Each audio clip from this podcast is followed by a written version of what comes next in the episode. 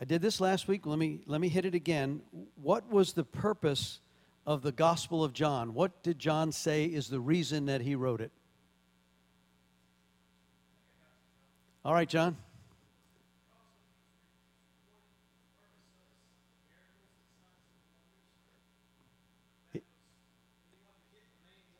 Yep.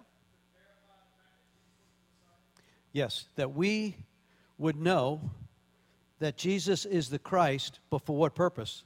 That you might believe and live. Anybody got a scripture verse in John that they can show me pointed the purpose? John 20, what verse? Good for you. All right, let's turn there for a minute.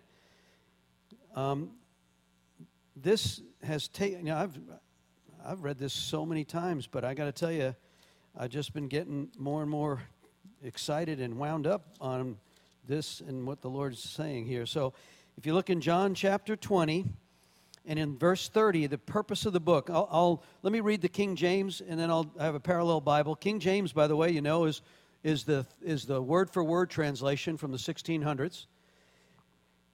And the New Living Translation is a modern day translation for thought for thought translation. And it's good to, to use both. I just love both. So let's look at verse 30. King James says, and many other signs truly did Jesus in the presence of his disciples, which are not written in this book.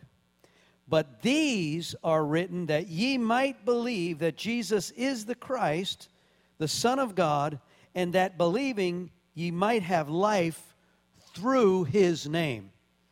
There's a lot of, there's a lot of power in that.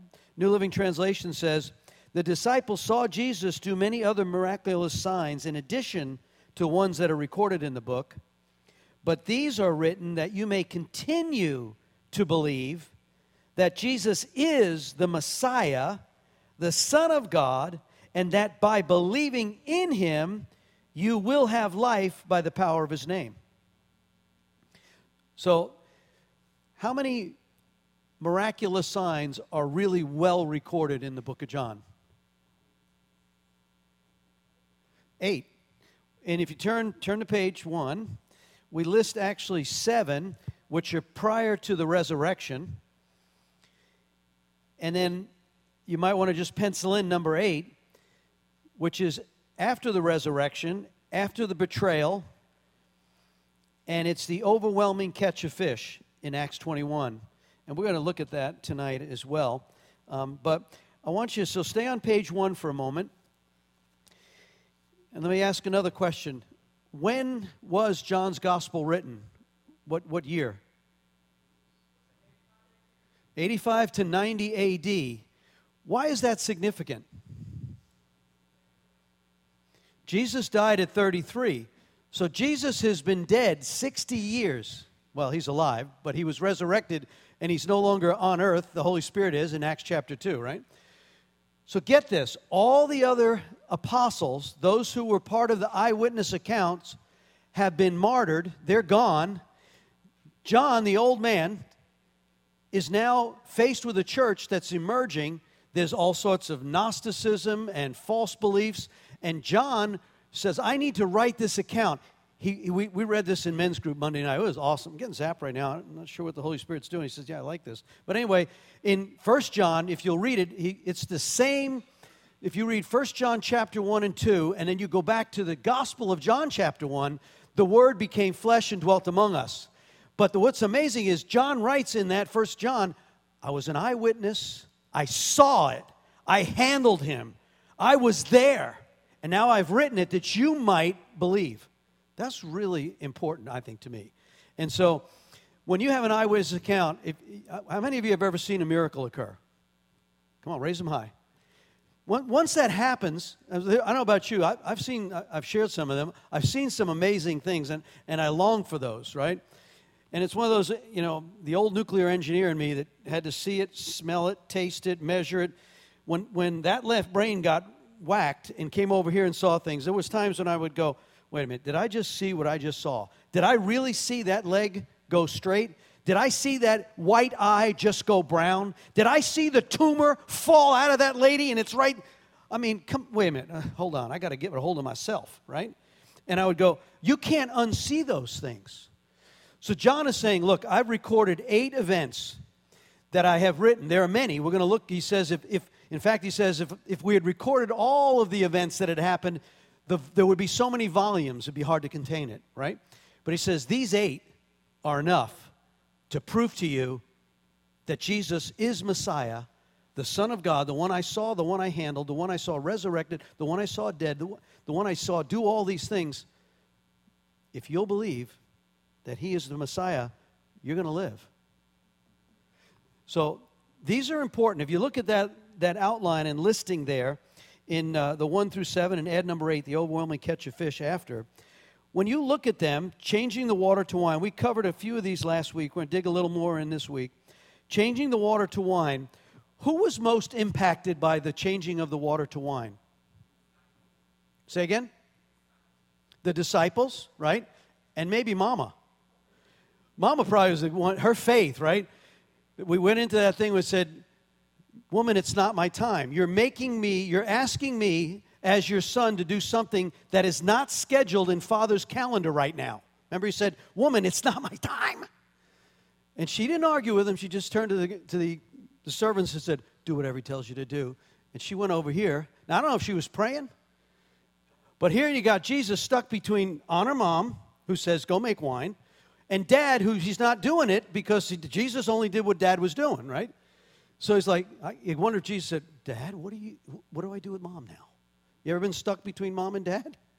yeah, right? Mom usually wins. I'm just, my experience, anyway, in my household. So at that point, the father probably said, Son, we're making wine tonight. Go honor your mom.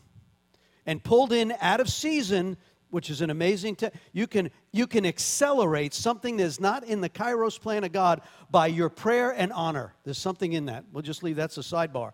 So here we are the water and wine certainly mom's faith they do it and uh, the servants who are carrying the water pots 125 gallons of washing water and it's taste and then the it's like but it really the, the target audience for that were the disciples all right, what about the next one? When we look at the healing of the nobleman's son, this is a remote healing. Let's, let's turn there for a second. Turn with me to, if you got your, your, hand, your gospel, turn to John 4.46.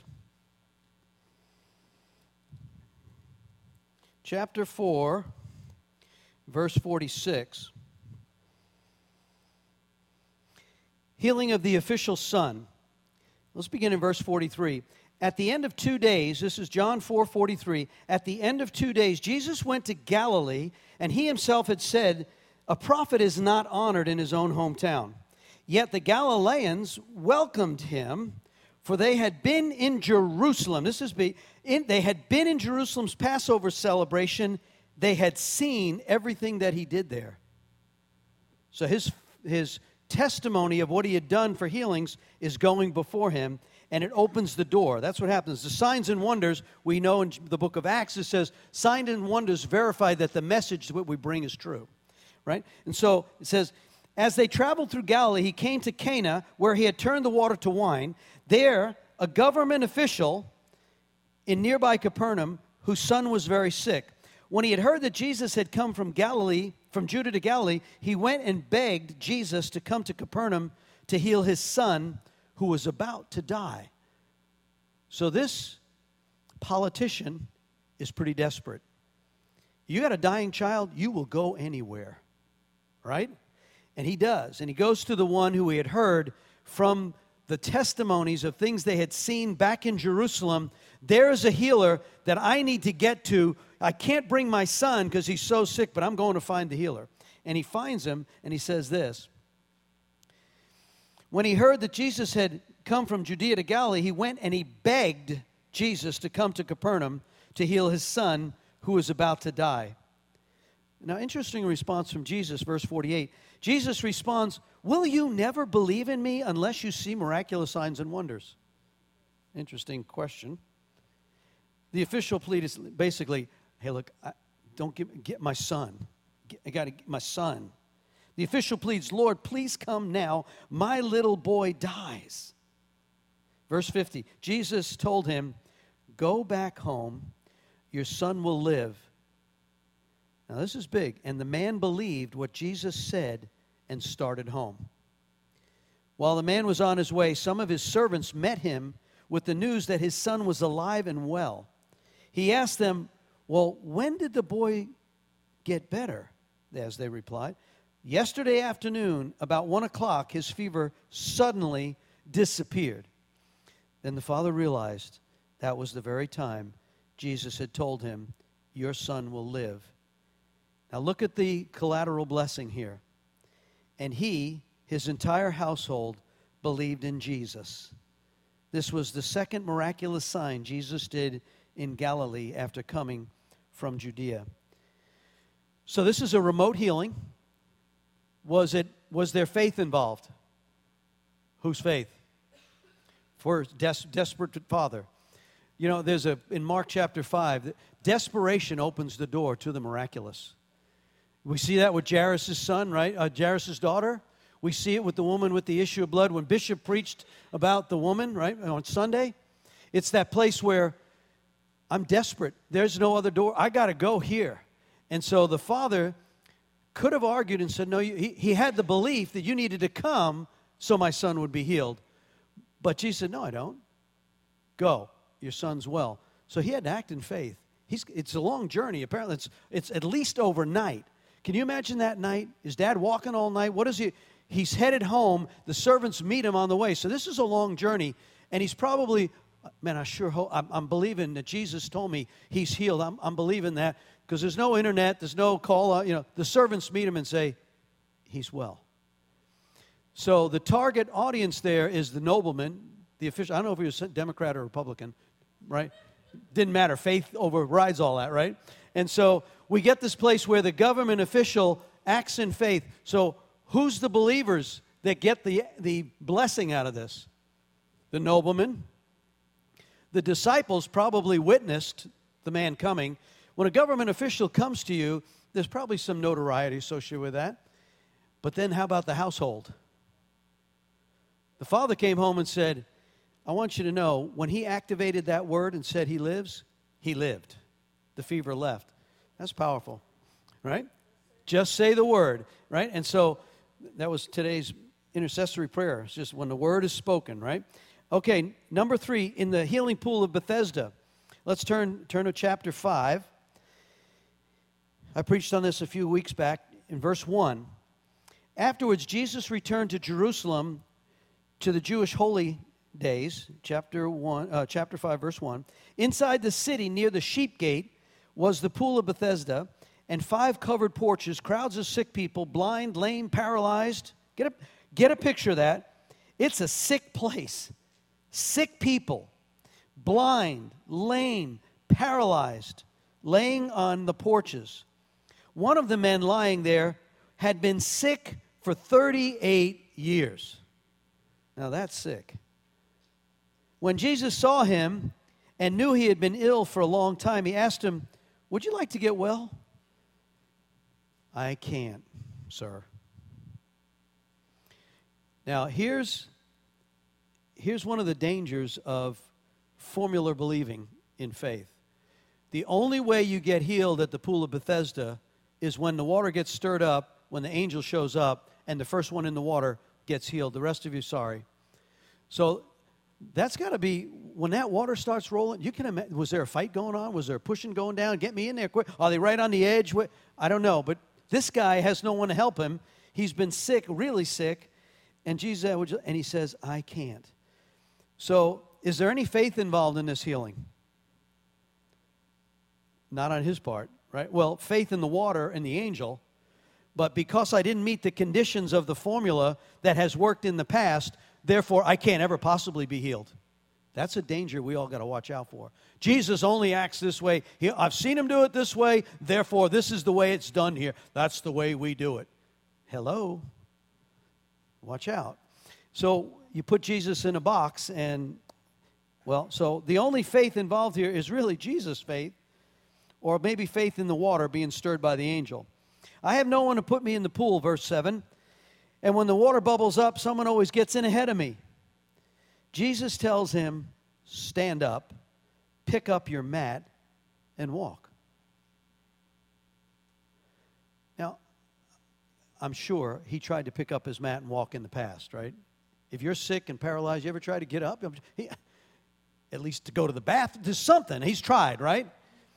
And so Jesus kind of opens up the place of faith here and says, Stand up, pick up your mat, and walk. Instantly, the man was healed.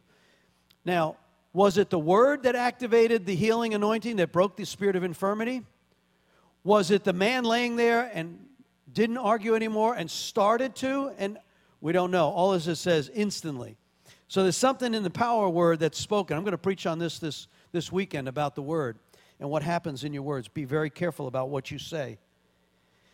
And so there's this place that the man is activated by the words that are spoken, and instantly he begins walking. The miracle happens on the Sabbath. So the Jewish leaders objected because you're not allowed to carry your mat. One of the 600, is that right? You guys know. How many rules? 600 and, 630 rules? 613 extra rules that were kind of added by the Pharisees and Sadducees. So if you broke one of the extra rules, you weren't religious enough. And so this guy's just gotten healed and he's carrying his mat. I mean, he's like, I, can walk. Wow, I got. Who, who, where'd you get that mat? Why are you carrying the mat on Sabbath? And so and do you know that Jesus had to know he did that? I mean, come on. It's almost like I like to violate the religious stuff.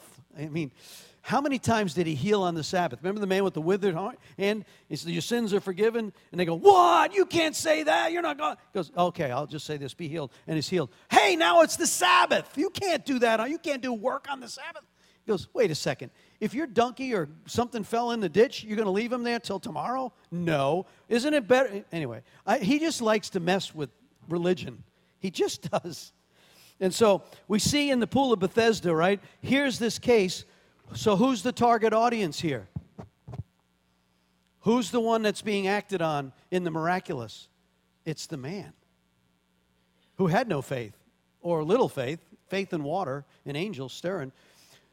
So, again, this is one of those, it doesn't necessarily take your faith for those things to be activated. The example, um, I can't remember if Bishop shared this one in men's group or Sunday, but remember the, the miracle where they, the four men bring the paralytic in? The house is so full they can't get in, so they tear the roof apart. And they're tearing the roof apart, and the four guys who have faith because you don't tear somebody's house apart. I'm sorry. If somebody started ripping, this place so packed, they started ripping the roof, you hear, and they lower the guy down, they'd probably, we'd have security out there, and, you know, you'd hear the noise of them running on the roof. Here's Jesus preaching in the full house.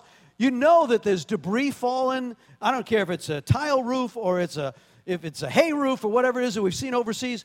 This stuff falling, it's interrupting his sermon. And, and then comes down, the, it says it lowered him right in front of them. Now, Jesus says, hey, you're messing with the roof, you're out of order, get security. No, no, he says, seeing their faith. Seeing their faith, not the guy's faith. And I use the example of uh, Todd, uh, Todd Rickey, Jan and Terry's son in Brazil when we were there. When the guy had been shot in a drug deal, bullet lodged in his spine. He's a paralytic. And the four guys carry his wheelchair in and set that wheelchair in front of Todd. Todd tells you he didn't have much faith. He goes, Oh, God, I wanted the headache. I didn't want the paralytic. My first mission trip, give me a break. I'm tired. We flew all night. That's what Todd said. He was like, Oh, God, I'm here. I'm a vessel. I'm a vessel. I'm here. Praise once, nothing happens. And he said to himself, I'll pray again and I'll just bless him. And, said, and he said he was so tired from, I think, 30 hours of flight and everything. He says, I was falling asleep while I'm praying. I'm just sharing. Todd is a great testimony. He was so humble. But the faith of the four that carried him in and set him in front of the vessel that all he is is the gloves on the master's hand. That's all he needs. And that activation, he jumps out of the wheelchair and the next day he came up on stage, right, Terry? He came up on stage and he, he goes, I don't know. The bullet's still in there. I'm not supposed to ever be able to walk again, but I am here. And it was like the whole place went crazy. I think there were 8,000 people in the crowd. It was just wild. That was the same day. My wife, we were on this trip, and it was, it was just a wild time. we're standing up front. There was a vineyard pastor. He was a big guy. He was about 300 pounds. He was as big as wide as he was tall. And uh, great guy, funny guy. I don't even remember his name now. And standing next to my wife, and this woman came up, and one of the team members are praying, and she said, all she said is, I have tumors on my uterus. And she said it in, in Portuguese. And so the vineyard pastor's praying for her. My wife's there. And all of a sudden, the tumor literally, I don't want to gross you out, but a bloody, ugly tumor. I saw it. I didn't see it fall out, but I was there right after. My wife goes, Oh my gosh. The, the tumor fell out of her body. I'm, I'm, uh, God's honest truth. He, he's there. He says, I don't want anybody. It, it was horrible looking, ugly, blood, and the, the big guy's going, keep everywhere. I don't want to walk, have him walk in this. I go, what happened? I thought somebody got, you know. He goes, the tumor fell out. I said, what? And the woman, woman freaked out. She ran to the ladies' room, and several of the ladies ran after her. So the next day, everything's calmed down. Everything's, you know, they got the attendance, and uh, she got up there and she just gave her testimony. They prayed for me the tumor I've been carrying, it's gone. I have no more pain. And so it's like, whose faith is operating here? So we see th- this is important for us because it, it, it doesn't necessarily take so much of our own faith as the faith, it could be the sovereign faith of Christ who operates because he can do it. He's such a good God. It could be the faith of those who brought you to the meeting the mama who's been praying for you, the daddy who's been standing in the gap for you, or it can be you. The woman with the issue of blood says, I have no other options. If I don't get to him, I'm not going to be well. So that's important as we look at these because in the in the targeting of these um, miracles at the pool of Bethesda, I thought if you really want to really get a whole lot of people invited, and ex- why, why don't you get in the water, Jesus, and stir it all up and get them all healed? That wasn't his time. Right? So there's not a whole lot of people that are impacted. Now, later in the testimony, when they when the Pharisees are looking, who healed you on the Sabbath? We got to get him. Right? And that then, then the testimony's going. Jesus is hidden. And later he finds the guy who's now been healed standing well in the temple. and he goes up to him. It says, they, they question him, Who did it? Oh, I don't know. The man just told me, Pick up my mat. Verse 11. He healed me. Pick up my mat and walk. My mat and walk. Who said such a thing like that? They demanded. Verse 13. The man didn't know, for Jesus had disappeared in the crowd. But afterwards, Jesus found him in the temple and told him, Oh, now you're well. Interesting statement. Stop sinning, or something even worse may happen to you. Then the man went and told the Jewish leaders that it was Jesus who healed him. Then the Jewish leaders began harassing Jesus, breaking the Sabbath rules. Jesus replies, My father works all the time, and so am I. Then that gets him even more. Well, who do you mean your father? And you know, you know, you're equal with God. And so the whole thing goes on, and he deals with who's the authority, who's the judge. He's given me power to heal the sick. And so there is a testimony, obviously, but the main one that had received that was the man himself. As he becomes a believer, I believe in you, the Messiah. All right, let's look at the next one. Feeding the, the multitudes. Turn to chapter 6. Do you see John's progression here? He's, he's using all of these miraculous events, but he's sewing a tapestry of belief. So here now in the feeding the multitudes, again, very, um, very familiar one in John 6 1. They cross over to the far side of the Sea of Galilee, chapter 6, verse 1, to the Sea of Tiberias. Huge crowd kept following him wherever he went because they saw his miraculous signs. He healed the sick. Then Jesus climbed a hill and he sat down with his disciples around. It was nearly time for the Jewish Passover celebration. This huge crowd of people had come and they were looking for him. Turning to Philip, he says, where can we buy bread for all to feed all these people? He was testing Philip. He didn't pass the test, by the way. Philip goes into natural, like, because now Jesus kind of said, where, where, are we going to buy bread, Philip? He goes, whoa, you know, the, Harris Teeter's not nearby here, boss. There's, you know, it's a lot of money. There's about 5,000 men, which probably means there's about 10,000 people, kids, women, children, right? And so this is, get a, get a vision of a crowd of 10,000 ish. And Philip's sitting there with them, with the boys. He's teaching. He goes, Hey, where are we going to buy the bread? And I'm sure Philip's going, Oh boy, we don't have that much. We got to take up an offering. We got to go there. He's in the natural, right? Philip says, Even if we worked for months, we wouldn't have enough money to feed him. Andrew, Simon Peter's brother, spoke up, Well, there is a young boy. He's got five loaves and two fish. But what good's that going to be with this huge crowd? Tell everyone to sit down. Now, I shared this last week. I know um, that means if you got 10,000 people, 12 disciples, so you've got a group of how many in your crowd in the math? 10 into 5 into 10,000.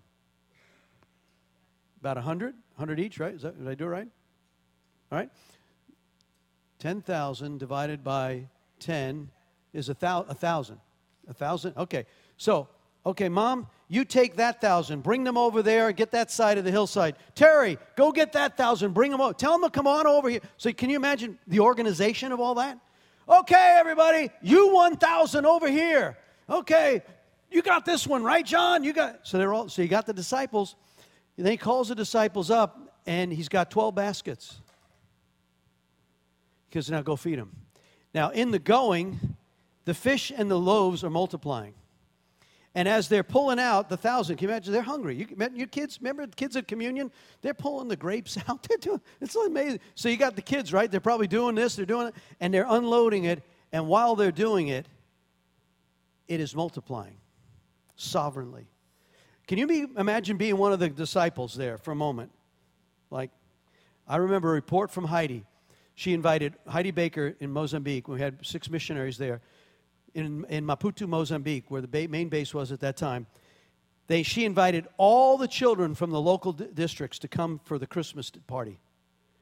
And they had been working for months. All the girls, we knew how many, they knew how many were going to come. All the girls are going to get a dolly, and all the boys are going to get a truck.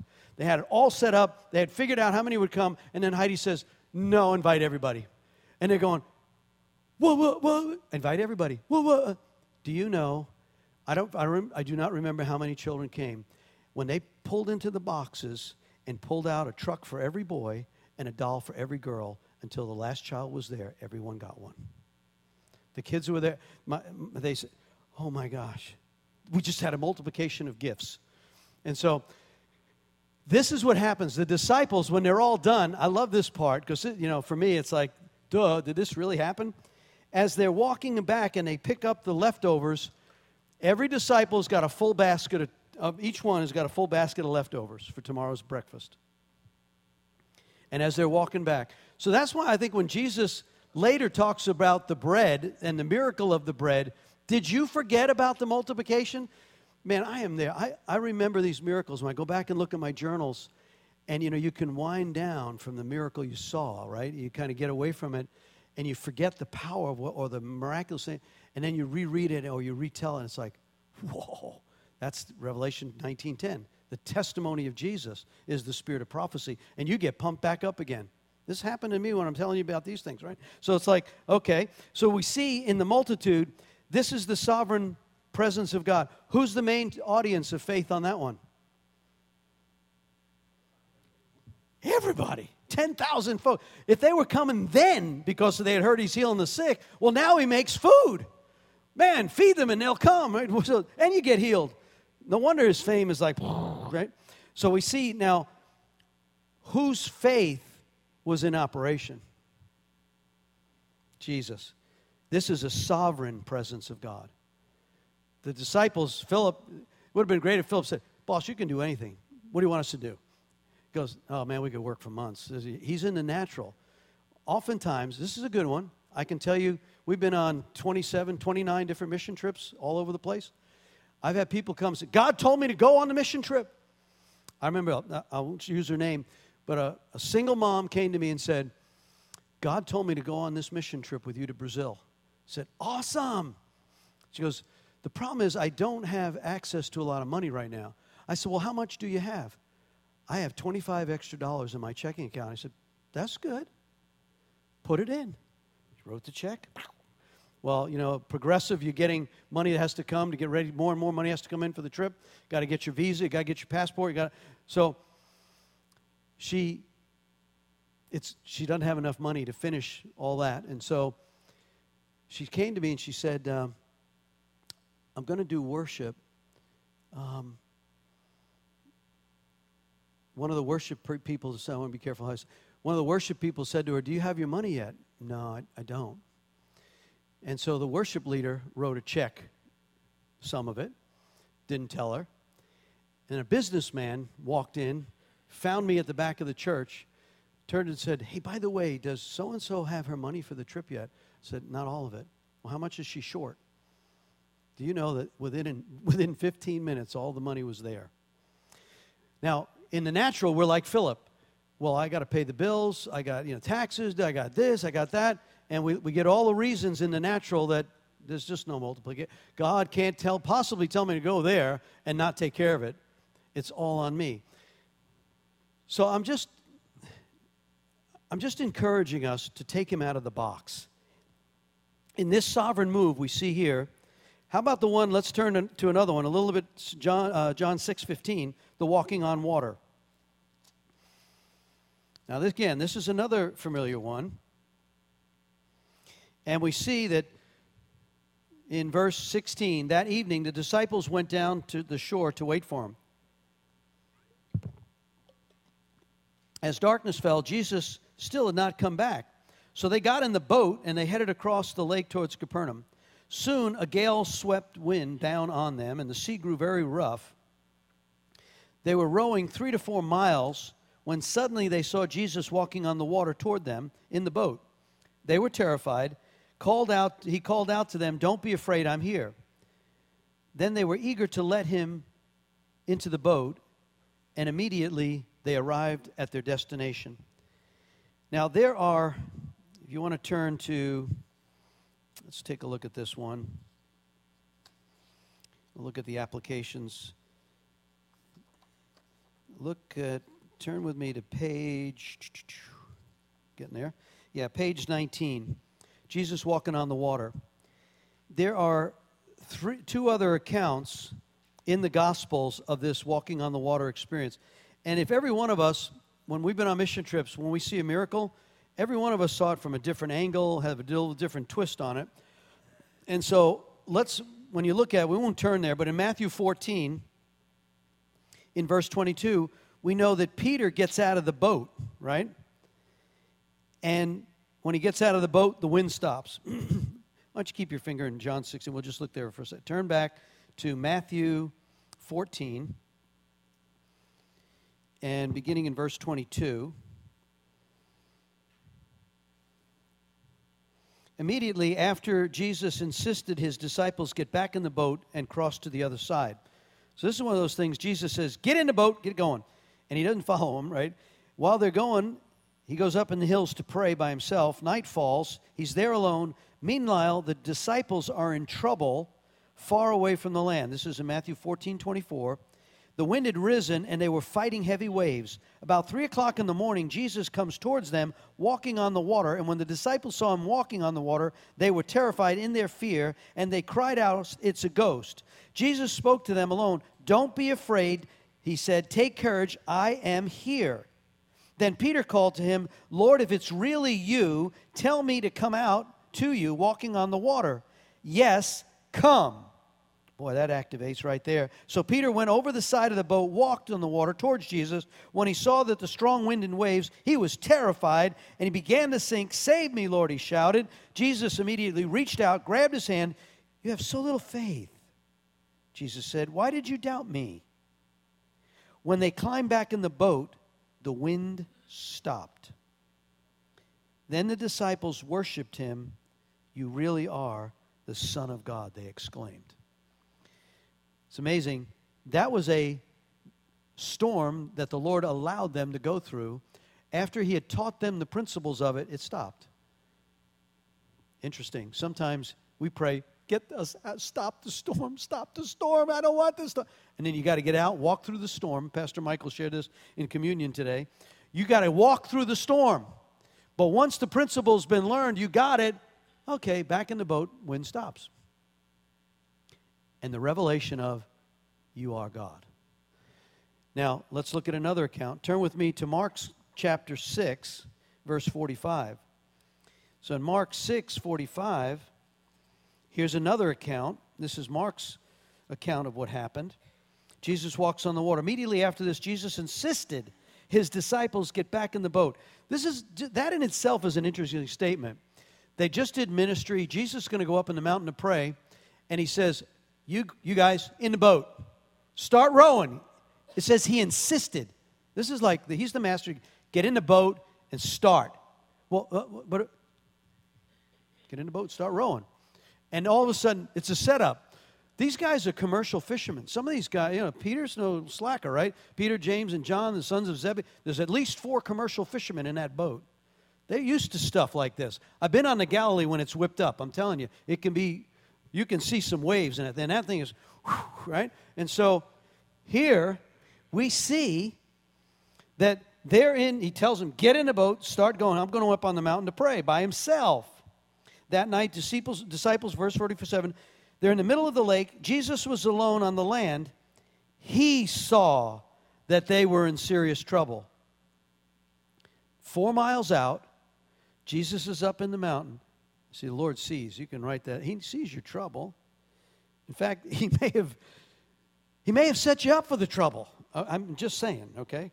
He saw they were in serious trouble, rowing hard, struggling against the winds. About three o'clock in the morning, Jesus came towards them, walking on the water. He intended to go past them.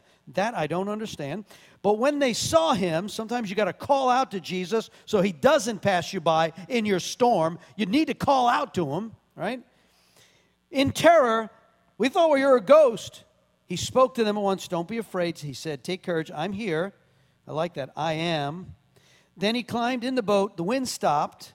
They were totally amazed, for they still didn't understand the significance of the miracle of the loaves. Wait a minute. This is walking on water, and how does the fish and the loaves get in here? The principle of faith. You're not alone. I have everything in hand here. Boy, if we could just Selah. Lord, would you put that in here? Come on when that happens, so you see the account. One, we got Peter walking on the water. The other account says suddenly the wind stopped. John's account, now turn back to John 6.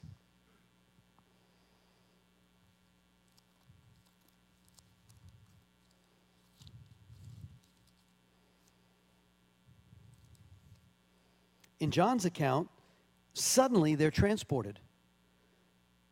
Verse 21 they were eager to let him in the boat. Get in the boat with us, right? And immediately they're transported. Now, Galilee is pretty far. They're in the middle of the thing, and all of a sudden they are at the shoreline.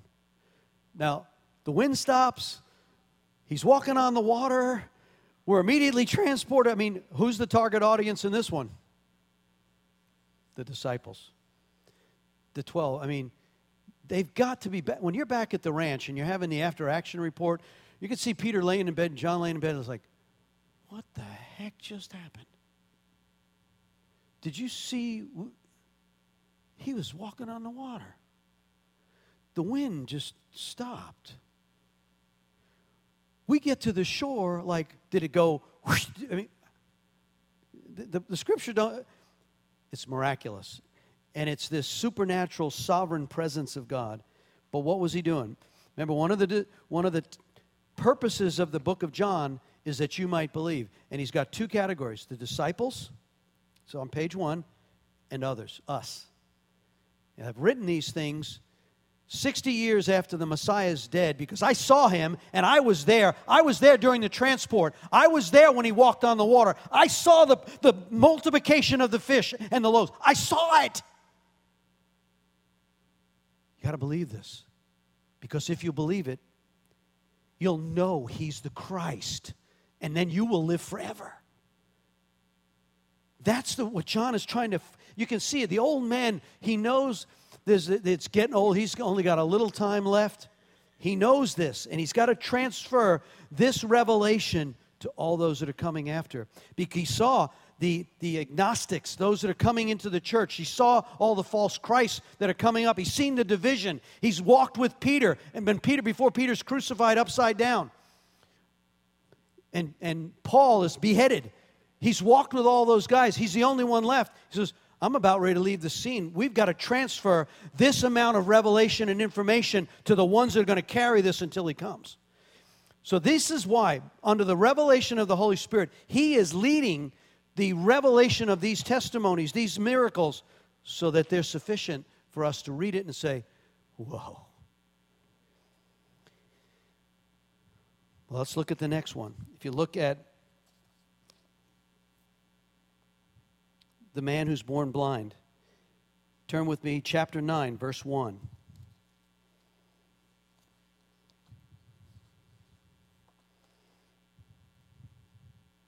This is on number page 21, healing of the, of the blind man.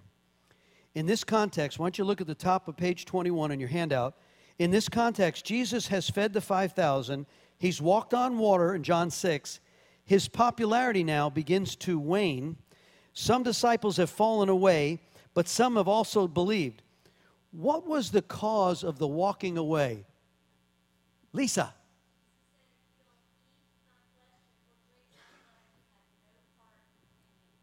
That sermon, it's like in John 6. Remember this one? Actually, turn back, keep your finger there, 9. Turn back to John 666. 666. Isn't that interesting?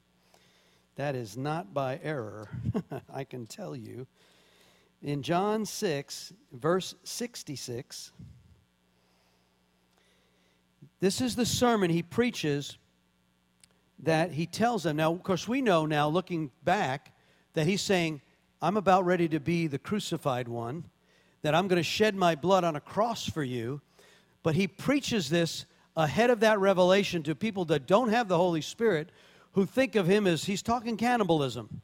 He says in the spirit discussion, unless you eat my flesh and drink my blood, you can't be mine. So they this is another warning to us. Sometimes we hear things that is the Holy Spirit saying that, and I don't have the biblical. I need. I believe in the Word. Obviously, it needs to be anchored in the Word. But there can be things that happen extra biblically that, Lord, I, I don't know what you're doing here. I have no clue what you're doing.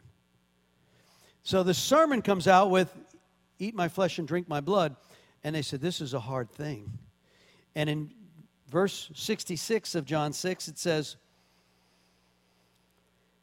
well, let's begin in verse 60. It says, Many of his disciples said, This is a very hard thing to understand. Who can accept it? Anyone? Jesus was aware the disciples were complaining, so he said to them, Does this offend you? God ever offended you in your thinking? I'm going to share this one about the man born, born blind. That offends me. I'm just going to be honest with you. I'll show you why. That's what you think. If you, the Son of Man, can ascend to heaven again, the Spirit alone gives eternal life. Human effort accomplishes nothing. And the very words I have spoken to you are spirit and life. But some of you do not believe me. For Jesus knew from the beginnings which ones would believe, and he knew which one would betray him. Wow. Then he said, This is why I said to the people, Can't come to me unless the Father gives them to me. At this point, many of his disciples turned away and deserted him. Then Jesus turned to the twelve and asked him, Are you going to leave also? Simon Peter said, Lord, to whom would we go? You have the words of eternal life. We believe and we know that you are the Holy One of God. What a great statement by Peter. I don't have a clue what you're saying or what you're doing, God. But all I know is there's no one else like you. Well, that is, that is good, honest faith. Because there's times when we're walking through some stuff that says, God, I don't like this. I don't know what you're doing. I'm having a hard time seeing your goodness in this, and I am being challenged to trust you in the midst of this. But I don't have anywhere else to go but you. And therefore, I believe you're good and you're trustworthy. And I am not obviously seeing the whole picture. That is good faith. And that's what happened. But we know that many couldn't make this trip. That's why he said, Many are chosen, many are called, but few are chosen, and the way is narrow. So now let's look at this case in John 9.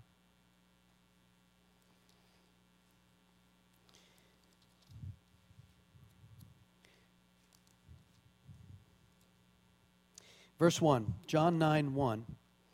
Jesus was walking along and he saw a man who had been blind from birth. Let's, uh, let me back this one up. Um, if you look at what is the context of what just happened, in that whole place where he interchanges with them from the other uh, miracle, they are actually out to do him in. they, they, they want to kill him, right?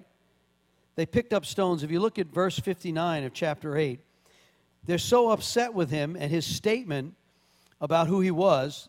The Pharisees said, All right, we're done. He says in verse 58, I'm, I tell you the truth, before Abraham was even born, I am. I born, I am. and it's the capitalized I am in red letters. At that point, they picked up stones to throw at him, but Jesus was hidden from them and he left the temple. So he's, he's just dodged stones. He's on his way out. They want to kill him. And on his way, he sees a man who's blind. Walking along the way, he saw a man who had been blind from birth. Rabbi, his disciples asked him, Why was this man born blind? Was it because of his own sins or his parents' sins? So get the context of this. They just escaped. The disciples get out of the they get out of the temple. It's like, man, his sermons are really getting us, you know, they're not liking us much now. He's preached this thing in John 6. People leave. Now he now they want he's telling them that he was born before Abraham, and they're throwing rocks at him. And can you see Thomas and them is like, I don't know what he's up to. You ever challenge the leaders? What the heck is the leader doing? He could just preach a nice sermon and, and, and be user friendly and and we would have more people in the congregation and and they stop. Here you can see the man born blind. So that means he's sitting there. He's blind. They're walking by. And the disciples say rabbi we got a question for you. What's the source or the origin of his blindness? What sin did he do or was it his parents sin that caused this infirmity upon him? Now we know from a prior one, remember the man at the Bethesda, he said, You better not keep sinning or something worse can come on you. That would imply that there is an infirm spirit from open doors of sin and, and debauchery, all those things. Those things can come on you. And there's a warning keep the doors shut and walk uprightly so you're covered. But in this case, he now, they're saying, oh, okay, so we got that part. So who sinned on this one? and this I got to tell you, this is the one I shared last week about my, my daughter's disability and my, son, my brother's uh, Down syndrome. I didn't like this. I've had enough of this, Lord. I've walked through this as a child, and now I'm walking through it as a dad, and so it's not fair. I don't think you should be doing this. And then when Katie starts operating in the prophetic, I repented and I said, Your ways are not my ways. I am not receiving this diagnosis of muscular dystrophy. But until you heal her, I stop judging you on your plan. You're God and I'm not. I just surrendered it. And so, this is the scripture that helped me through that. He said, They followed and said, Who is the one that is responsible for this? Verse 3 It was not because of his sins or his parents' sins, Jesus answered. This happened so the power of God could be seen in him. Do you like that? There's a way I'd like you, but suppose you're the parent or the blind guy. I got to tell you, honestly, um, it's, it's a tough one. Anybody? Am I the only one? Hello? John?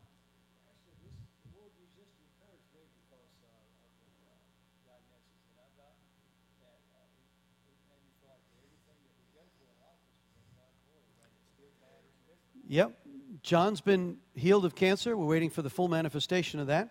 And, uh, but it encouraged John because he said everything that occurs in life, God's in, in control and it's for his glory. That is encouraging. But there's a point. Go ahead. You got something, Adam? No? Okay. And so there's this place, however, however long it takes. But here's where I come down on this one. We live in this finite realm of time. My brother Jeff died at 62 of Alzheimer's, uh, dementia.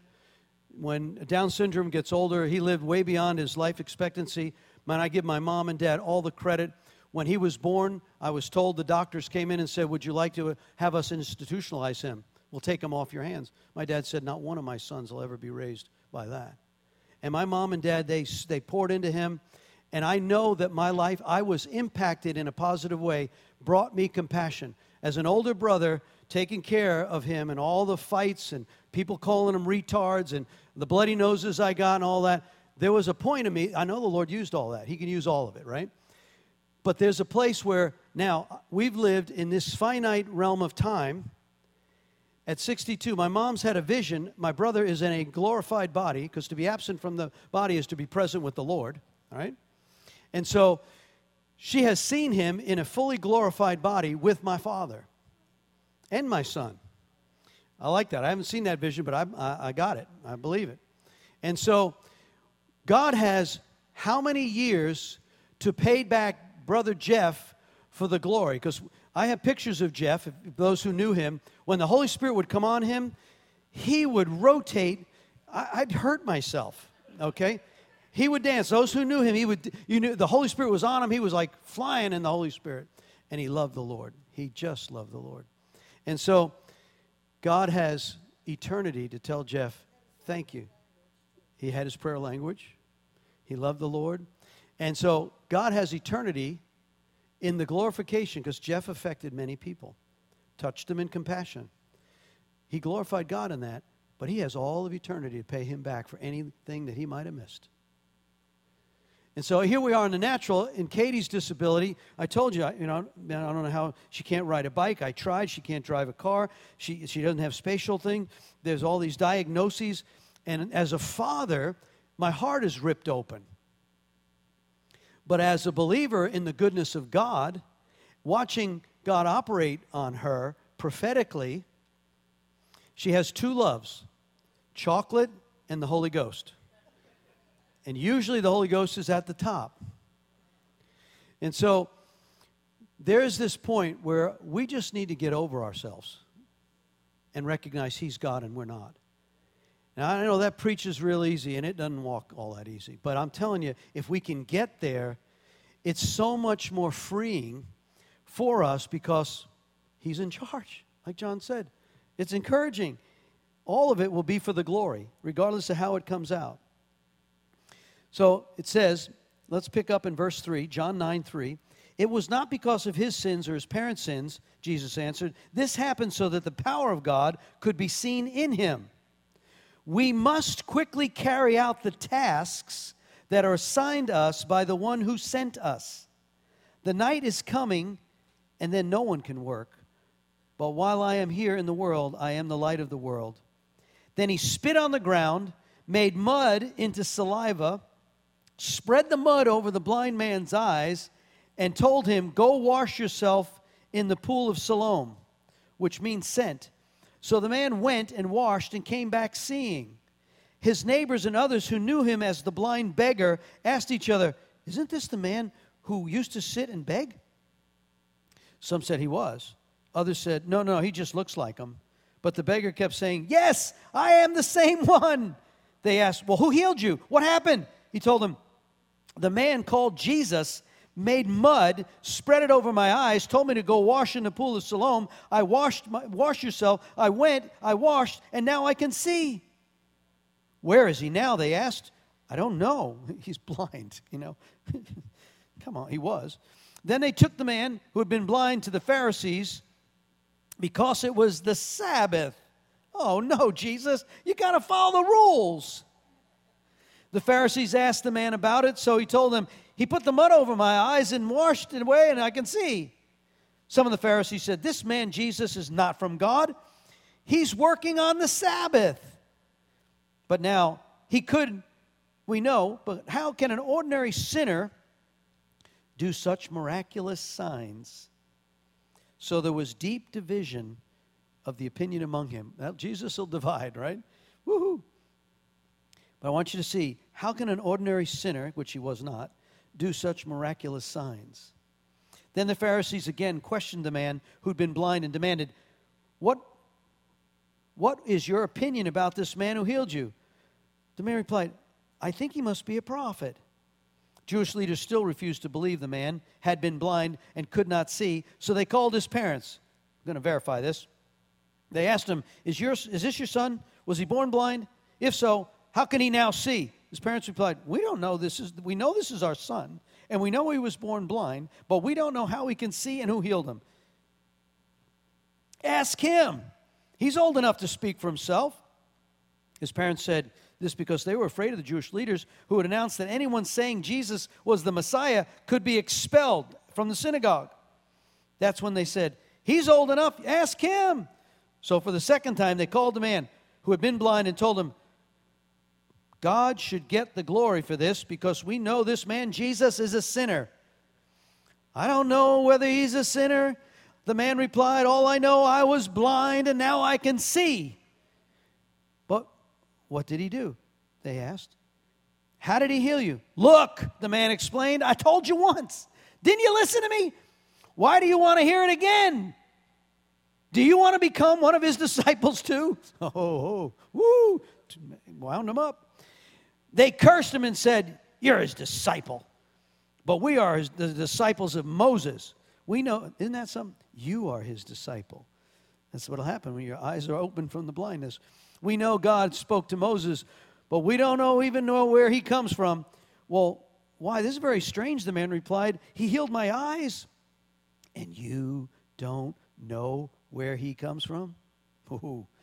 We know that God did not listen to sinners, but he is ready to hear from those who worship him and do his will.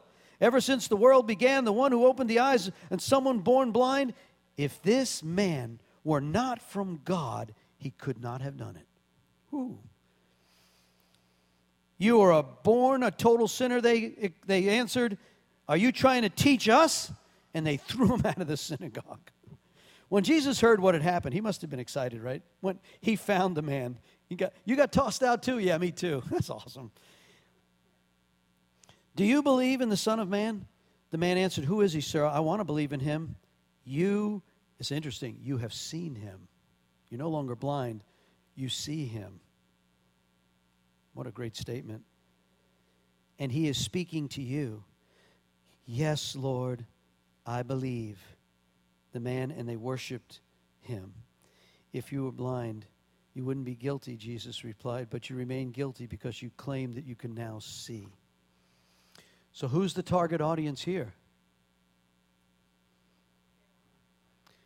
Pharisees, but they rejected it, right? They were, they were given an opportunity, but they're hung up on their preconditions. You can't heal on the Sabbath, and sinners can't heal anybody.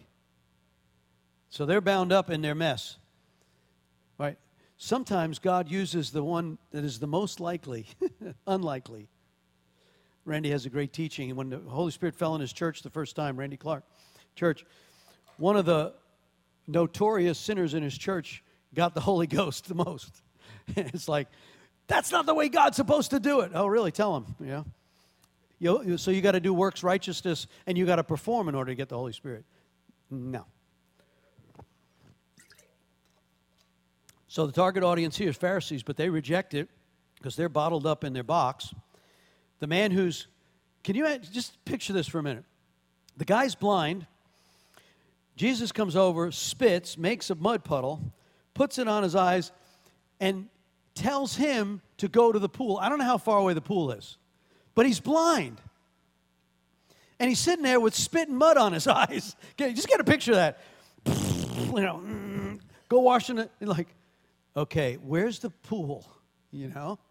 Did he get somebody to lead him? But the guy says, hey, I spit, mud, whatever, I'm going. And he gets there, and it's only after he does what he's told to do that he can see. That'll preach. So there's something about the going in the spit and the mud of the conditions of life that aren't what we want it to be, but I am desperate and I'll do what you said, Lord. So there's the target audience. The, obviously, the parents who they shrink back, they don't want to be excommunicated, so they let their son be excommunicated. We don't, as our son, he's blind, we don't know. Talk to him, we're not going to get thrown out of church. And so he gets thrown out of church, and then he's in the church of the Messiah.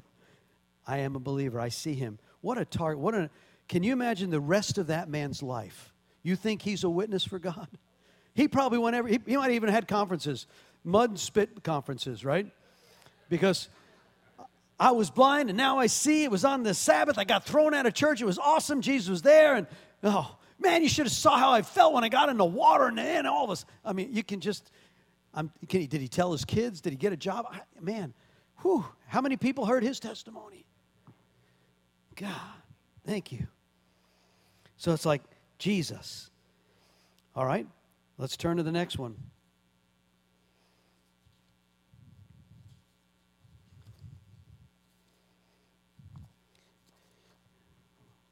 Got a few minutes left. All right. On raising Lazarus from the dead. This one, again, is a very familiar one. If you want to, um, let's see, what page is that one on? Yeah. 26? Okay. Yeah, Lazarus raised from the dead. This, again, a very familiar scripture. And, and I want to I want to accelerate because I really want to finish up with the multiplication of the fish. So, this is the last sign. If you, if you look at the middle of page 26, this is the last sign before Jesus is resurrected, before the crucifixion and resurrection. And you're familiar with this one. It's, it's very, um, very familiar, probably preached a lot. It says, um, but I want to, when you look at the bottom of page 26, Martha and Mary's response. Remember, they're friends. Jesus is the friend of Lazarus, one of his close friends. Uh, Martha and Mary, Jesus had stayed with the disciples in the house. So they're aware, they, they are fully aware of Jesus' capability to heal people. They have no issue with that. In fact, they so know that he can heal that when the brother Lazarus is sick, right, they send test they send a messenger, go get the master and get him here because Lazarus is sick unto death. And you know the story. Jesus said, We're gonna wait. He's he just sleeps. And the disciples say, Well, if he's sleeping, he's okay. And he goes, No, no, no, he's dead. He's gonna be dead. And then they just had tried, they just left the murder plot. And it says, Thomas, Thomas's reaction is interesting. He says, when Jesus finally, after the fourth day, and they know he knows that Lazarus is dead, he says, Now we can go. And Thomas says, Let's go with him and die with him. Imagine these guys like, this guy, why don't we just have a, uh, we need some R&R, some time off, no rocks thrown at us, and don't stir up the Pharisees, don't heal anymore on the Sabbath. Come on. You, you, and so Thomas reacted, let's just go and die with him, which is a great statement of he's he's the Messiah. So Thomas was willing to die, even at that point, risk it all. So they get there, and of course, the interchange, the first sister goes out, and if you'd only been here, you would have healed him. Is there doubt, faith, or mixture here? It's kind of interesting. He says, um, when the in the bottom of page 26 is when Jesus heard about it said the Lazarus sickness was not to end in death. No, it happened for the glory of God so that the Son of God would receive his glory. What is it that we deal with sickness in the glory of God? Here's another example of that. But you see that, um, let's turn to page, turn page 28. The interaction of Martha and Mary, there's about 20 verses there. Uh, the bottom there says, Lord, if you'd only been here, my brother would not have died. Was this blame or was it a statement of faith? So they had sufficient faith based on what they had experienced before that he heals the sick, but they didn't have sufficient faith to raise the dead. Now they had been through it, right? They, he's wrapped up, he's in the tomb, it's four days, it's smelly and hot, and it's bad. His brain and all of his organ functions, they are destroyed. If you've ever seen a dead body after a few days in the heat, he's dead, right? And so there's this we don't have sufficient faith that you can do something with that. We did have sufficient faith. That's another lesson for us. A conditional thing. He can only do this, and he only does it this way. No, that's, he can do anything. And so when we look at that trust, and of course we know in that resurrection, I am the resurrection and the life. And then he commands. So who's the target audience here in faith in the raising of Lazarus? A whole bunch of people. When that fame goes out, that this has been the resurrection of a dead man, a week later, he rides in on the donkey in Jerusalem in the prophecy of Zechariah that my son shall ride in a, donkey colt. Prophesied over 600 years before. He rides in on the colt and they declare him Messiah. That, that testimony of that miraculous raising from the dead was the fulfillment of the set up promise to fulfill that prophecy from Zechariah. Perfect how God sets that up. And then, but then a week later, we got to kill him. how do you do that, right? You go from there to there. But there's, there's the miraculous. So again, when we see the target audience, that one, he is now about ready to pull the curtain on this whole thing. And he needs the fame of that revelation to go forward and also the murder plot to go deeper. He's causing also, they're all going to believe in him. We got to take him out. So the line of division. I want to finish in the last few minutes here. The turn with me to John 21.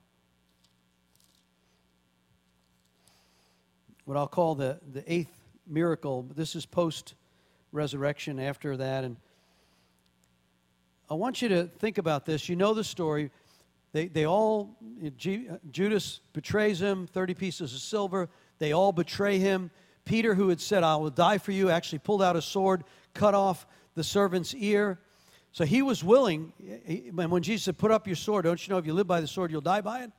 And he'd cut off Malchus's ear, and at that point, put the sword away. So Peter's probably confused.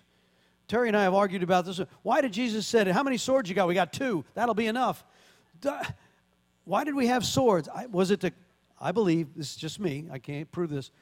He knew what was going to happen, and he wanted to get that ear cut off because it says he, I'm going to use your ear, is that okay, Mom? He touches it and puts the ear back on.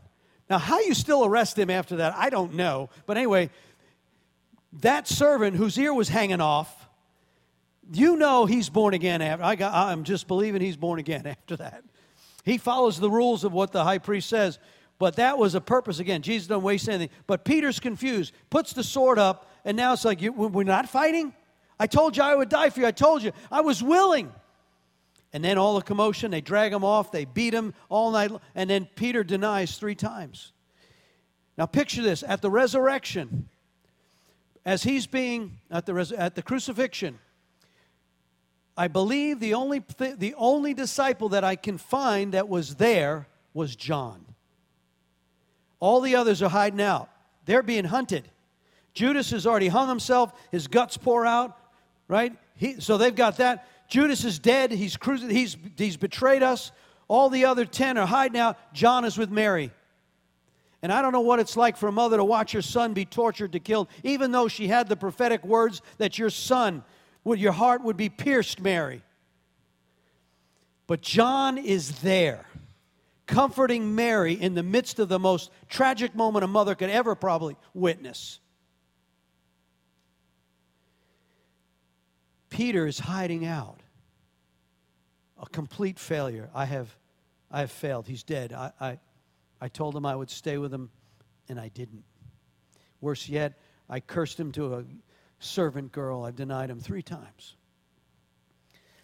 Pick up now he appears to them at least twice after this, before, uh, before this third, this number eight amazing miracle. So in verse 1 of chapter 21, later Jesus appeared again to the disciples beside the Sea of Galilee. This is how it happened. Several of the disciples were there. In fact, he lists there's seven disciples that are there. And it says Simon Peter, says, I'm going fishing. Now, that's what he did commercially before. he goes back to fishing. Obviously, I, I got to go back to where I was. I'm turning back. Well, we'll come too, they said. So they went out in the boat and they caught nothing all night. At dawn, Jesus was standing on the beach, but the disciples couldn't see who it was. He called out, Fellows, have you caught any fish? No, they replied. Then he said, Well, throw your net on the right side of the boat and you'll get some. So they did, and they caught a haul in the net because they couldn't haul it in because the nets were so full with fish. Then the disciple, I love this one. Then the disciple Jesus loved, it's John, right? He loved me, John. You know this competition. You just know it, right? They were always arguing who's greater, right? When Simon Peter heard that it was the Lord, he put on his tunic, he had stripped to work, jumps in the water, and heads to shore. The others stayed in the boat and pulled the, lo- the loaded nets to shore, for they were about a 100 yards from shore. A 100 yards, so they're a football field length away. Peter dives in the water, swims in. Re- they recognize it's the Lord. When they get there, he, they find breakfast waiting, fish cooking on a charcoal fire. Bring some of the fish you caught, he said. Simon Peter went aboard and dragged the net, 153 large fish, and yet the net had not been torn. That's, that's amazing right there. Now come and have some breakfast, Jesus said, and then you know the interchange. At brec- after breakfast, verse 15, Jesus asked Simon Peter, Do you love me more than these? Peter replies, You know I love you. Feed my lambs. Interesting. I want you to see the progression in the three times he's asked about the love relationship to overcome the three times of his betrayal, do you, do you love me? Yes. Feed my lambs. He repeats it. Do you love me? You know I love you. Take care of my sheep. Do you love me? Third time. You know I love you. Even more disappointed. Peter was hurt because he asked the question again Lord, you know everything. You know that I love you. Feed my sheep. Feed my lambs, care for my sheep, feed my sheep. See the progression from the young babes that are coming in the church to Peter, I want you to take care of the whole crowd. Now look at this last interchange because he gives a prophecy of Peter's death. He says, I tell you the truth. Now this is after the interchange. Peter's probably racked. There's a new humility on Peter. He's not the brash guy anymore. I tell you the truth, Peter, when you were young, you were able to do what you liked. You dressed yourself and wherever you wanted to go. But when you're old, you'll stretch out your hands. Others will dress you and take you where you do not want to go. Jesus said this to let him know what kind of death he would glorify God. We know he's crucified upside down. At that interchange, when Nero's about to kill him and behead Peter, we know from the history studies they were, they were both murdered on the same day by Nero. And Peter said, I, I am not, probably remembering this prophecy, he said, I'm not worthy to be crucified like my Lord. And they crucify him upside down. And then he, Jesus says to him, Follow me. Now, the next part of it I think is humorous to me. Peter turns around and saw behind them, so obviously they're, they're all there now for breakfast. Jesus, he sees the disciple Jesus loved Remember, John's writing this. The one who had leaned over at Jesus during supper and asked, Lord, who will betray you? Peter asked Jesus, What about him, Lord? Can you, can you, get a picture of this? Talk about rivalry, competition. I'm the greatest. No, you're the greatest. I was there. Remember, you know, I walked on water, John. You did. Yeah, but I was at the res- I was at the crucifixion. You know, it's oh, it's just wild. And he finishes by saying this. Peter turned, What about him? Jesus replied, If I want him to remain alive until I return, what is that to you? Now, Jesus is prophesying about long life of John, who's going to write this gospel and the book of Revelation in 1 John, 2 John, 3 John, in, in 85 to 90 AD. As for you, don't worry about him. Follow me. Boy, that's a good one. Stop worrying about the competition with your brothers and your sisters in the church and follow him. If he wants to raise him up and let him live forever, that's not your problem. That's a good word right there. And then he says, Then the disciple, the one who testifies these events and recorded them. Now we know that Jesus obviously didn't keep John alive until he came back. There were those that thought, well, he'll live for until Jesus comes back. I just thought about this, you know, Is it true that Jesus does not know the day or the hour that the Father is going to do the second coming? Is that true? Yes or no? That's in Matthew 24, Luke's, uh, Luke 21, Mark's 13. Jesus said, I don't know the day of the hour, only the Father knows. So was it, was it possible at this point that Jesus is, I mean, he's God, he's been resurrected. I, I'm not saying that this is the way it is, but is it possible that he thought it was going to be a short season as well? Because they all may have thought it was going to be short. Peter thought it was going to be short, right?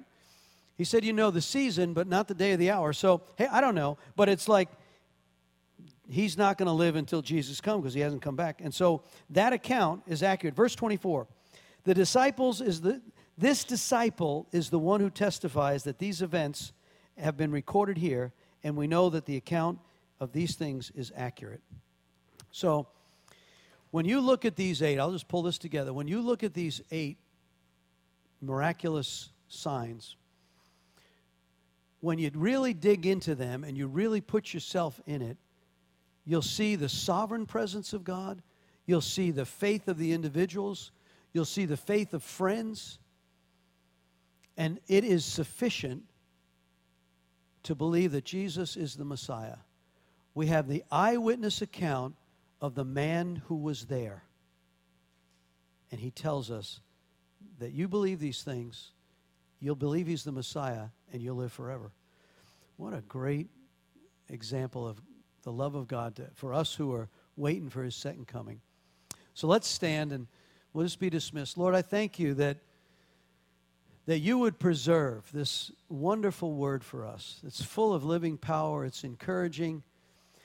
It says the secrets. We were talking about this. Why does God have secrets? Because he likes to share secrets with those who pursue him. He tells secrets to his friends. We, tell, we learn that in John 14, 15. I no longer call you servants, I call you friends because you are my, you do what I ask and say. Then he went on, he said, No greater love than this, that a, that a man would lay down his life for his friends. So we become the friends of God, even if we aren't very friendly. Those who believe in him. And so, Lord, draw us into that place. Bring us into that revelation of the goodness of God. Help us to struggle through and win the battles of faith, of faith wars. In John 16, when they finally they, they say, Now you're speaking plainly to us. And Jesus says, Do you finally believe? Three and a half years. You finally believe after everything I've shown you?